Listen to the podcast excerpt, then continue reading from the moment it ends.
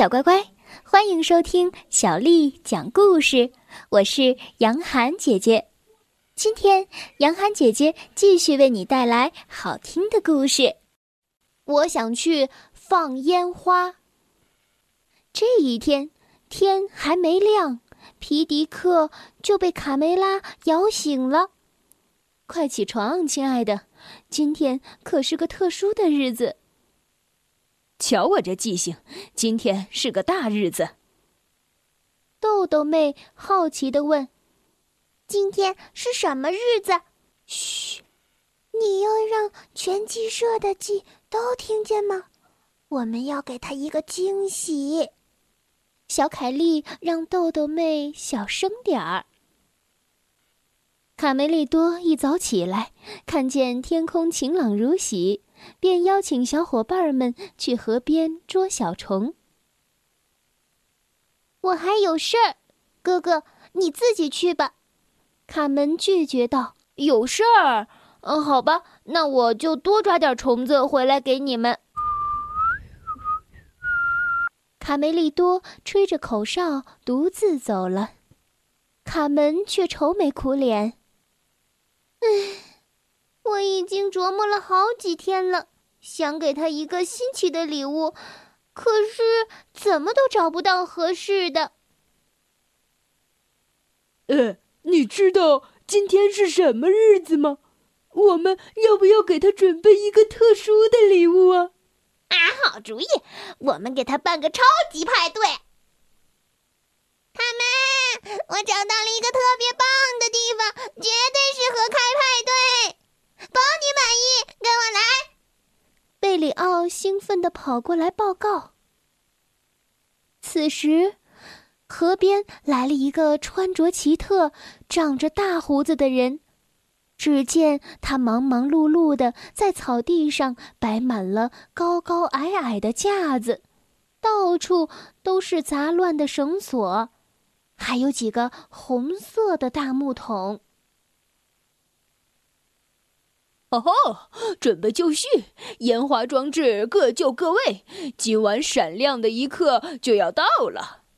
大胡子先生兴奋地拍起手来。嗯，我看中的就是这里。哎，奇怪，我没有邀请他参加啊。贝里奥怯生生地嘀咕着。大胡子被身后突如其来的声音吓了一跳。呃。你们好啊，呃，对不起，可爱的小鸡，我弄得到处都是烟雾。我是探险家马可波罗。呃，先生，您您在这儿做什么？我好像没有邀请你参加晚上的派对呀。你说今天晚上有个派对？马可波罗笑了笑，反问道。贝里奥欲言又止。不知道该不该告诉他自己的计划。明天是国王的登基庆典，我从遥远的国度中国为国王带回来一项伟大的发明。马可波罗转身指着小推车上的麻袋：“我正在这里做实验，这袋黑色的粉末叫做火药，非常神奇。”在中国，当人们庆祝节日的时候，就会点燃它，做成装置，把夜晚的天空映衬得五彩斑斓。这种装置有个美丽的名字，叫做烟花。哇，我想到了，要给卡梅利多什么样的惊喜了？马可波罗先生，我们邀请您参加今晚的派对，有什么需要帮忙的吗？卡门越想越兴奋。大嗓门儿和小胖墩儿一直尾随在卡门的后面，趁着他们帮马可波罗布置烟花的时候，悄悄地来到了小推车前。小胖墩儿，刚才他们说这个麻袋里装着什么？我没听清。我也没听明白，反正是从遥远国度带来的美食。小胖墩儿毫不犹豫地抓了一把，放在嘴里。嗯，呃，有点像胡椒粉，呃，又有点像香料。嗯，呸呸呸呸呸，好辣呀！噗！小胖墩儿放了个大响屁。森林里，头，他们是不是在河边搭舞台呢？嘿嘿，我太喜欢演戏了，好想去看看。田鼠克拉拉一脸向往地说：“同意，你现在就去演间谍，我要知道这群小鸡在搞什么名堂。”卡梅利多在河的下游没有捉到虫子，便跑到了上游来试试运气。突然，他看到卡门和贝里奥正在小声的说笑：“哎，你们在干什么呢？”嘿，卡门、贝里奥，你们在聊什么好玩的事情？卡梅利多的突然出现吓了他们一跳。啊，没有，没有，哎，没有，没没没没什么事。哦，哥哥，我们在帮马可波罗的忙呢。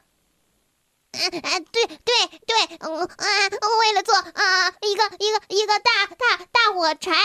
贝里奥语无伦次的小声的说：“啊，大火柴啊！”突然，马可波罗坐在木箱上大哭起来。啊！我的妈呀！我的宝贝不见了！我的妈呀！三个小伙伴赶紧跑过来看个究竟。很严重吗？卡梅利多关切的问。何止严重，简直就是灾难！丢了这袋宝贝，我没法向国王交代，实验也做不成了，我完蛋了。是黑色的粉末吗？你怎么知道？大伙儿奇怪的看着他。卡梅利多得意的指着草地上遗留的痕迹，要学会在细节里寻找蛛丝马迹。我想，只要沿着这些痕迹。就能找到小偷。卡梅利多边说边沿着痕迹钻进了灌木丛。马可波罗先生，我给您介绍一下，卡梅利多，他是我哥哥，破案找线索是他的强项。您啊，继续在这里准备实验，我和哥哥去把黑色的粉末给您找回来。亲爱的小鸡，如果你能把我的宝贝粉末找回来，随便你提什么要求，我都答应。好的，一言为定。放心吧，马可波罗先生，贝里奥留在这儿陪您。卡门拍了拍小羊的肩膀。嗯，为什么每次都是我留守？贝里奥小声的嘀咕着，看着卡门和卡梅利多的背影。马可波罗忧心忡忡的皱着眉头说：“真希望他们能把火药快点找回来，那可是我全部的财产。”贝里奥拍拍胸脯说：“马可波罗先生，我的朋友绝对可靠，不用担心。”小乖乖，今天的故事就讲到这儿了。如果你想听到更多的中文或者是英文的原版故事，欢迎添加小丽的微信公众账号“爱读童书妈妈小丽”。接下来又到了我们读诗的时间了。今天为你读的这首诗是罗隐写的《风》。风，罗隐。不论平地与山尖，无限风光尽被占。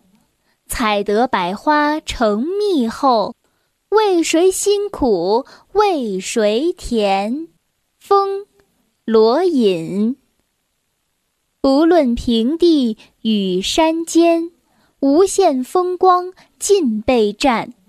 采得百花成蜜后，为谁辛苦为谁甜？风，罗隐。不论平地与山尖，无限风光尽被占。采得百花成蜜后，为谁辛苦为谁甜？